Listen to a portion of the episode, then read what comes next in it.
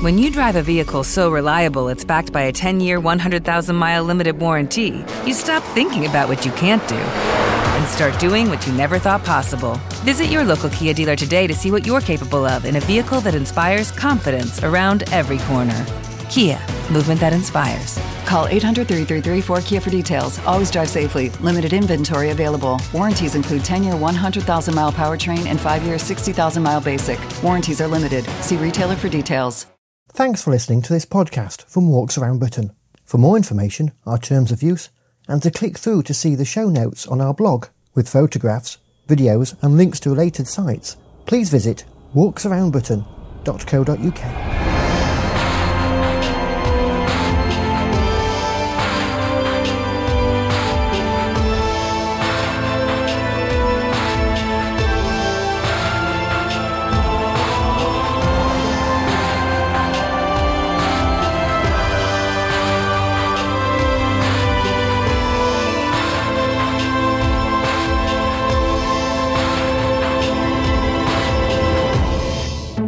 On the 13th edition of the Walks Around Britain podcast, a health body says walking should be the norm for short journeys. We discover walking in the Scottish wilderness, we find out about the new waymarkers on the coast to coast route, and you will have something that is in the moment open to the public, and if the MOD buy it, then that would always be the case. And I think that would be a real retrograde move. Cameron McNeish tells us about unwelcome plans for Cape Wrath. Hello and welcome to the 13th edition of the Walks Around Britain podcast. I'm Andrew White and I'm your guide for the next 30 minutes of walking and the great outdoors on our podcast. And before we kick off, a very happy new year to you from all the team here at Walks Around Britain. I do hope you managed to get out to have some winter walks amidst all the rain which was Christmas 2012 here in Britain. Don't forget there's always inspiration of places to go walking on our website, walksaroundbritain.co.uk. Now we all know how good walking is for us, how it benefits the mind, body and spirit, but at the end of November, the body which advises the NHS said that walking and cycling must be the norm for short journeys. The National Institute for Health and Clinical Excellence, or NICE, said that people should shun their cars if a trip could be done in 15 or 20 minutes on foot or by bike. It said the approach was needed to combat the silent epidemic of inactivity posing a risk to the health of people in England. And to tell us more about the guidance is the Chair of Physical Activity for Health at the University of Edinburgh, Professor Nanette Mutrie. Nanette, thanks for coming on the podcast. Can you explain what NICE are recommending? Well, the, the flavour of these recommendations is to try and get some coordinated action at the local authority level um, to help individuals walk and cycle more. Uh, and the messages about how physical activity is, is good for people's health is not new, and the documents that support that are extensive now. But what the guidance is trying to say is look, it's not just the role of the individual, that is part of the issue, but it's the role of the local authority to make safe and attractive places for people to walk and cycle. It's perhaps the role of the police to help ensure that people feel it is safe it's perhaps the role of the transport authorities to create cycle lanes and advanced stops for cyclists and for people to walk in safe and well lit areas. And of course, it's the role of education to help educate our children towards achieving these in the long run. So the guidance is trying to pull together all these different strands that can affect whether the decision for people to, to walk or cycle. We've made it more difficult for ourselves, really, by allowing more out of town shopping centres, and presiding over the gradual breakup, I suppose, of our town centres has not helped people get out walking more, has it? Yes, well, we know from research that when there are places that people can walk to, that destinations such as local shops and railway stations and bus stations and school are within a reasonable distance, let's say 15 to 20 minutes walk, then people are much more likely to do it. And so thinking of uh, maybe a decade ago of building out of town entertainment and shopping centres has probably made it much harder for people to consider any active journey to those kind of destinations. And I think that thinking is stopping and towns are realizing that this isn't good for the city centre uh, because all the shops are, are now having to close because their businesses are are being affected by that. And of course, it therefore isn't good for seeing people coming in and out of the town centre on their feet. When more people are walking past shops, retailers say that's when they make their most business. So I think there'll be a change in that thinking again. And it certainly hasn't helped physical activity levels if people are really have no choice but to drive to a destination. And I think there's a problem also when you have the mindset for walking and cycling too. My family holiday every year at Center Parcs and we love to go and walk around and cycle around all the places there. And we come back really fired up wanting to do this at home. But then you realise the whole infrastructure of this country makes it so difficult to do that safely as a family. Yes, the NICE, the watchdog if you like, who have issued the guidance on walking and cycling now also issued guidance about how to promote a more positive environment for physical activity a couple of years ago. And really, what is being said at the moment is that both of those things need to be taken into consideration. The environment needs to be improved, and we need a lot more local encouragements for people to take advantage of the environment. And I think for town planners, you know, that environment can't change overnight, but there are lots of incentives for local authorities to build more kilometres of cycle lanes, for example, and to help people use them safely by teaching children bikeability skills at school. Uh, so efforts are happening. It's not going to change overnight, but there's a realization that both the environment and a personal incentive or motivation towards being more active is needed. Is it really a case that us adults are a bit of a lost cause now and, and our focus should be on educating our children about the benefits of walking and cycling? Should that be where we're concentrating on now? Well, I mean, a lot of the focus should be rightly on educating children about how much physical activity they need to do for health or about how driving to school or being driven to school might be using up fuel and might create high carbon emissions for a family and how walking might offset that and about the skills of walking and cycling. But it's never too late for people to take up activity.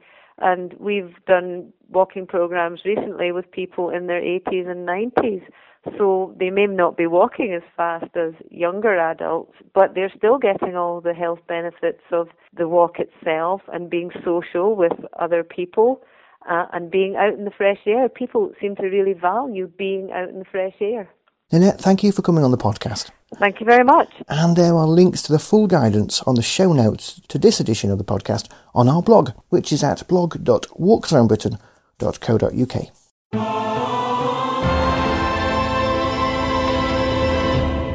Now, 2013 marks the 40th anniversary of Alfred Wainwright's famous Coast to Coast Walk. First set out in 1973 in his guidebook A Coast to Coast Walk, the route is a 192 mile long distance footpath in northern England, passing through three contrasting national parks the Lake District, the Yorkshire Dales, and the North York Moors National Park. It is possibly Britain's most popular long distance walk with an estimated 7,000 walkers every year making the trek from St. Bees Head on the west coast to Robin Hood's Bay on the east. Well, in this anniversary year comes the news that the Wainwright Society are to be waymarking the route with signs featuring Wainwright's AW signature. And to tell us more is Derek Cockell from the Wainwright Society. Derek, how did all this come about? Earlier this year, the uh, Society was in discussions with the local authorities along the route of the coast to coast. First of all, the Society agreed to accept what they call the, being the responsible organisation for this particular walk. One of the criteria that the local authorities have is that, that walks can't be waymarked unless there is an organisation or individuals that will take responsibility for the walk that they will promote the walk, they will publicise the walk, they will monitor the route of the walk. So if there's any access problems along the way, they get re- reported to the local authority. It's not, not the task of the responsible organisation to replace stiles, that sort of thing, but just to report if there are access problems. So the society has taken upon that task. We did, but that was the sort of the, the first part because the, the society has been keen to uh, have Wainwright's Walk waymarked for a number of years. And earlier this year, at a meeting, a, agreement was reached with all of the local authorities that the route could be waymarked. Um, where we are at the moment is is, is trying to um, determine um, a definitive line for the route because some of the, the route isn't actually on um, public rights of way still. Despite revisions that have taken place, there are there are still various places where the route isn't exactly on a, a definitive right of way, and the authorities won't waymark it unless it is completely free of any access issues with uh, local landowners. Right, because there have been several revisions to the route over the years, haven't there?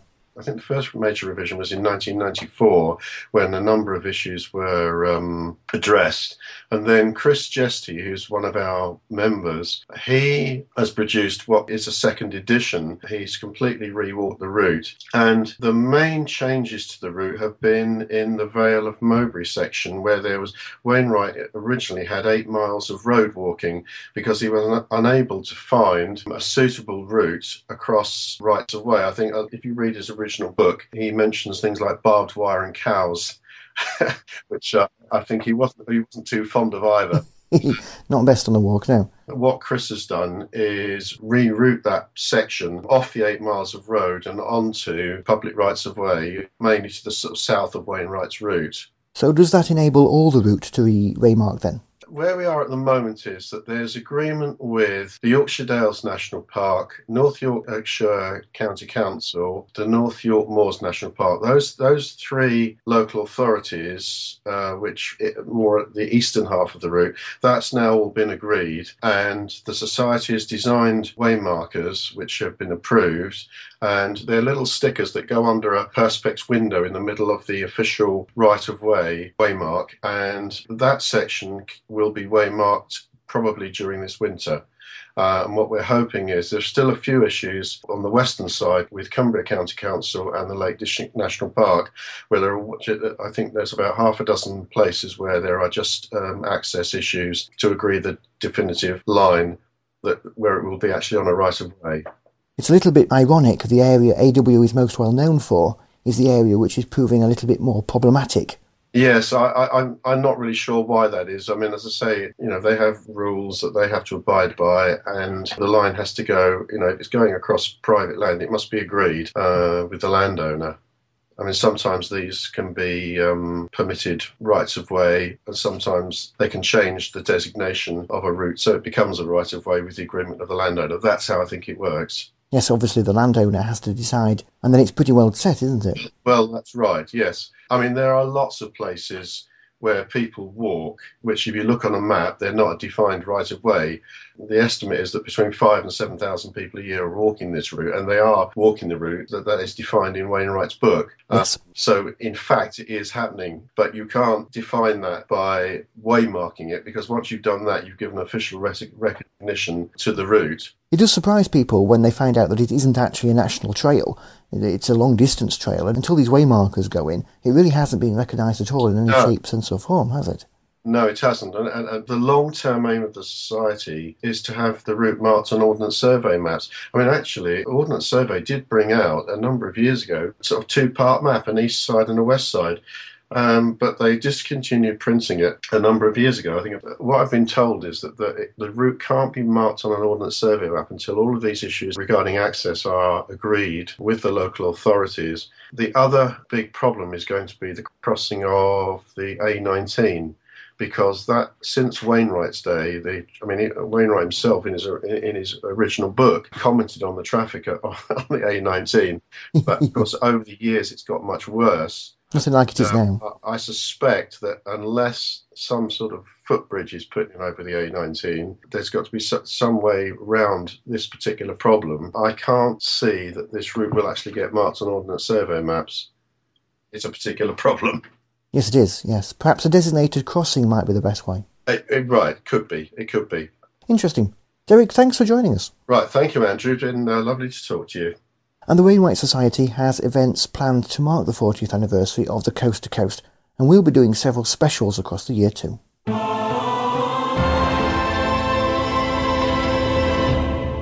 Well, once you've done the coast to coast or the Wainwrights, you might be looking for another challenge. And what better one than the wilderness, which is the Scottish Highlands and Islands. With its different access ethos, these remote and beautiful regions of Scotland are perfect for those wanting to discover the most wild experiences the British Isles has to offer. And to help us through the Highlands and Islands is Stevie Christie, a director of Scottish Walking Holiday Experts Wilderness Scotland. Stevie, welcome to the podcast. If someone wants to go from being a Lakeland walker to walking in Scotland, where should they go? In terms of destination, there's obviously loads of choice in Scotland. And one of the nice things about Scotland, I suppose, like England as well, is the great diversity of scenery uh, you get in different parts. So you've got, for example, Cairngorm National Park, which is the largest national park in the UK. Five of the six highest mountains in the UK, but big rolling hillsides cut by deep glacial valleys.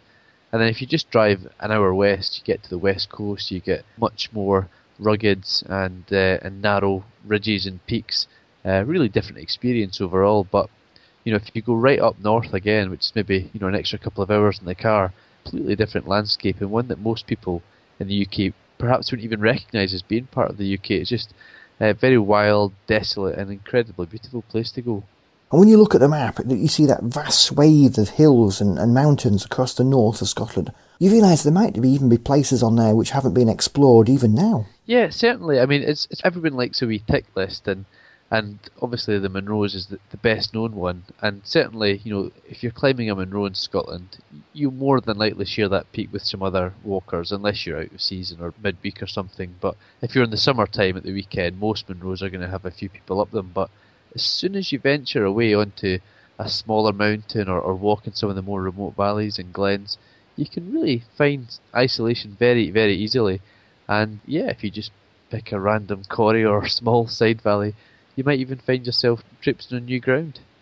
That's a big problem with the lakes, isn't it? You do kind of share the mountains with many others.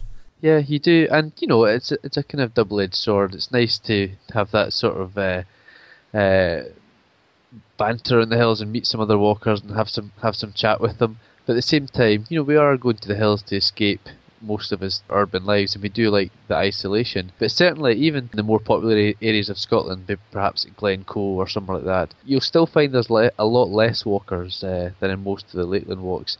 Ben Nevis is, is the one exception. If you go there on a weekend in the summertime, you're it's it's a line of people going up and down. but away from there, you can you can find isolation pretty easily. And then, of course, there's the amazing number of islands, which themselves are, are fantastic places to walk. Oh, they really do, yeah. And for me, if, if, visitors are coming to Scotland, I always say to them, you do try to include at least one island in your itinerary because there's so much variety out there. And often when you when you arrive on an island, it is a bit like going back to Scotland in the the 60s or the 50s because the, the life really has stood still to an extent in terms of people's sort of more relaxed pace and uh, just I guess their outlook on life. But there's some fantastic walking, you know, everything from I guess the Skye Cuillin's the most famous one, but that's it's really quite exceptional for, for people with a real head for heights and uh, you know pretty experienced walkers. But even on the other islands, the smaller islands like Eigg or, or Rum, the Outer Hebrides, even really low lying islands like like Coll or Tiree, there's wonderful walking both on the coast and uh, and amongst the hills, which may be a bit smaller than on the mainland. But when you get up on top of a hill, even if it's just two or three hundred meters high, you've got a 360 degree view all around, and it, it's a fantastic experience. What do you think a walker who is going from the dales or the lakes needs in additional equipment or gear to be safe in the wilds of Scotland? Um, they might not need anything in particular extra. Assuming they're well equipped in the lakes, uh, you're obviously going to need a good set of waterproofs, uh, you know, jacket, trousers, and leg gaiters as well. And you know, most most people would wear Gore-Tex, but it doesn't doesn't have to be. But it's certainly you want something that's going to keep you dry and uh, and it's going to be breathable. You're going to need to have certainly good uh, sturdy boots. Uh, you don't really want to be walking up any of the mountains wearing trainers or even walking shoes. You really need ankle support because one of the big differences between walking in, in the in England and walking in Scotland is that we don't have so many cultivated paths, if you like. If you right. if you choose a, a Munro, you might assume that because there's hundreds or thousands of people going up the Munros over the course of the year, that the trail is going to be maintained. it's only on very, very few mountains, and usually just for short stretches on those mountains that the trail has actually been built. Most of the time, you're just walking across open mountainside, so you'd really need ankle support in your boots, and that, that's a very important issue, I would say. And navigation is very important.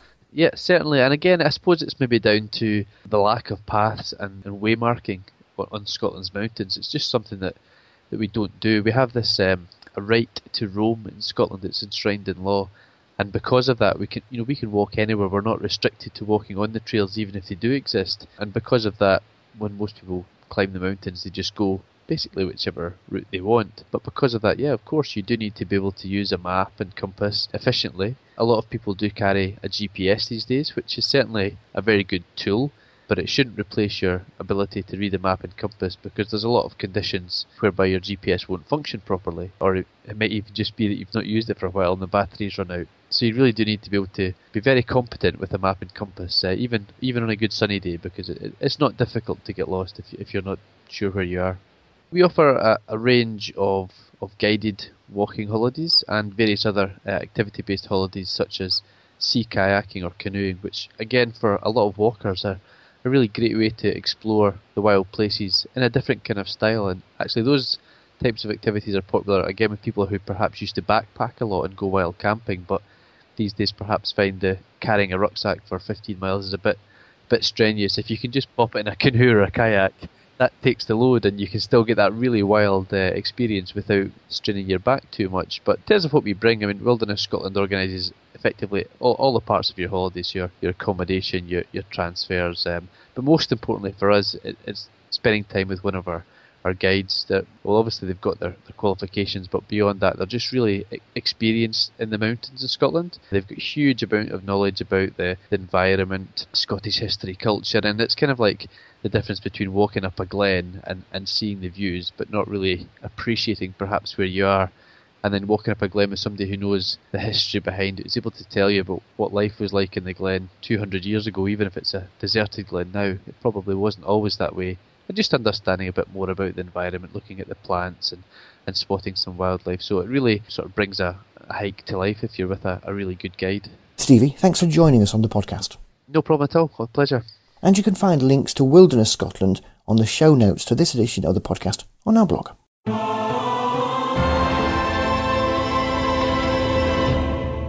Now, staying in Scotland, the most northwesterly point on the mainland of Britain is Cape Wrath, the end of the recently launched Scottish National Trail, and perhaps most famous to many as one of the areas mentioned in the inshore waters forecast part of Radio 4's shipping forecast. Most of Cape Wrath is actually owned by the Ministry of Defence, and recently the MOD has entered into talks to buy the 58 acres of the famous peninsula it doesn't already own. So what does this mean for walkers? Well, joining me now to talk about this is Cameron McNeish. Cameron, thanks for coming on the podcast. Tell us more about Cape Wrath. Well, the Cape Wrath Peninsula has, you know, a large part of the Cape Wrath Peninsula has been owned by the MOD uh, for quite a long number of years now. And, um, and, and, there are restrictions at various times of the year when um, big military exercises are, are, are, going on. Basically, they use it as a sort of bombing range, and um, particularly using missiles from the sea. And um, it's never been a, a, huge inconvenience, but there is a little corner of the Cape Wrath Peninsula, which is the Cape Wrath itself, where the lighthouse is. The lighthouse was built by Robert Louis Stevenson's father, so it has some historical significance. And there are mm. some buildings there, one of which is now being used as a as a cafe called the, it's called the the Ozone Cafe, and it's the only cafe in Britain that's open seven days a week, uh, 52 weeks of the year. Very nice couple run it, um, and that area, 50 acres, is not owned by the, the MOD, but is owned by the, the Lighthouse Board. Right. Um, and now the MOD want to buy that little area as well, so that they own the, the whole of the peninsula and they want to have some armaments put in place. They want to build some barracks for forces and whatnot. And our great fear is that the access that we have to that corner of Scotland will be lost for even short periods of time. We have an area there that under the Land Reform Act of Scotland, anybody can go and access is open. Um, if the MOD buy it, then we'll lose that right of access. uh, and the MOD can choose to close down the whole peninsula uh, whenever they want. I don't think that's great for access. I don't think it's good for, for business in that part of uh, the Scottish Highlands. I don't think it's good for um, for Scotland. Now, there is a plan by the local community to buy the land instead, isn't there? Yes, the local community, the Durness Development Association, have registered interest in, in buying out the estate. Um, I've got a sneaky feeling that the Scottish Government themselves may well oppose the purchase um, of the uh, of this, this part of Cape Wrath, um, largely because um, the MOD and the Lighthouse Board have never been devolved to the Scottish Parliament. So the, these will be decisions taken in Westminster. Uh, and I can't see a Scottish National Party government here in Scotland uh, allowing that to happen. So um, my, my, guess is that the Scottish government will intervene um, at one point, and it may well be they'll give the support to the Durness Development Association. And, and the people up there are, are, terrified because there is a, a successful little ferry and bus that runs and takes tourists to Cape Wrath. Um, and of course, those jobs would be lost if um, Cape, the whole of the Cape Wrath Peninsula was closed down, and that would have an ongoing effect on the, the tourism potential of, of Durness and that, and that whole area. And you know, it's it's right on the very very edge of Britain up there, and the folk up there need all the help they can get in terms of tourism. Uh, and I really don't think this is a very clever move by the MOD. Of course, it's the end of the Scottish National Trail, but Radio 4 listeners will know it too from the shipping forecast. It is indeed, yes, Wrath, yeah. It's, uh, it's Norse for Turning Point, and when the Viking invaders used to come down from the north, that was their point of uh, turning round Britain uh, and heading uh, south down the west coast of Scotland and into northern England. So, um, great historical significance. I think it's an iconic spot um, and, and, rivals John O'Groats and Land's End as you know, great sort of end-to-end um, destinations. Um, it, it's, it's a marvellous spot in terms of the rugged grandeur, and many, many hundreds of people every year enjoy the walk from uh, Sandwood Bay north to Cape Wrath, and then they get the bus and the, the ferry back over to Durness. So uh, I think it, it, it, could, there's the possibility that it could rob an awful, an awful lot of people of, of the pleasure of walking up there. I say it could because I don't, I, I wouldn't suppose for a moment the MOD would close down the land indefinitely. Um, but you will have something that is at the moment open to the public, and if the MOD buy it, then that would always be the case. And I think that would be a real retrograde move. It'll be something we should all keep our eye on. Yeah, it's, it's going to be ongoing. This will run on for a wee while, I think. Cameron, many thanks for coming on the podcast. My pleasure.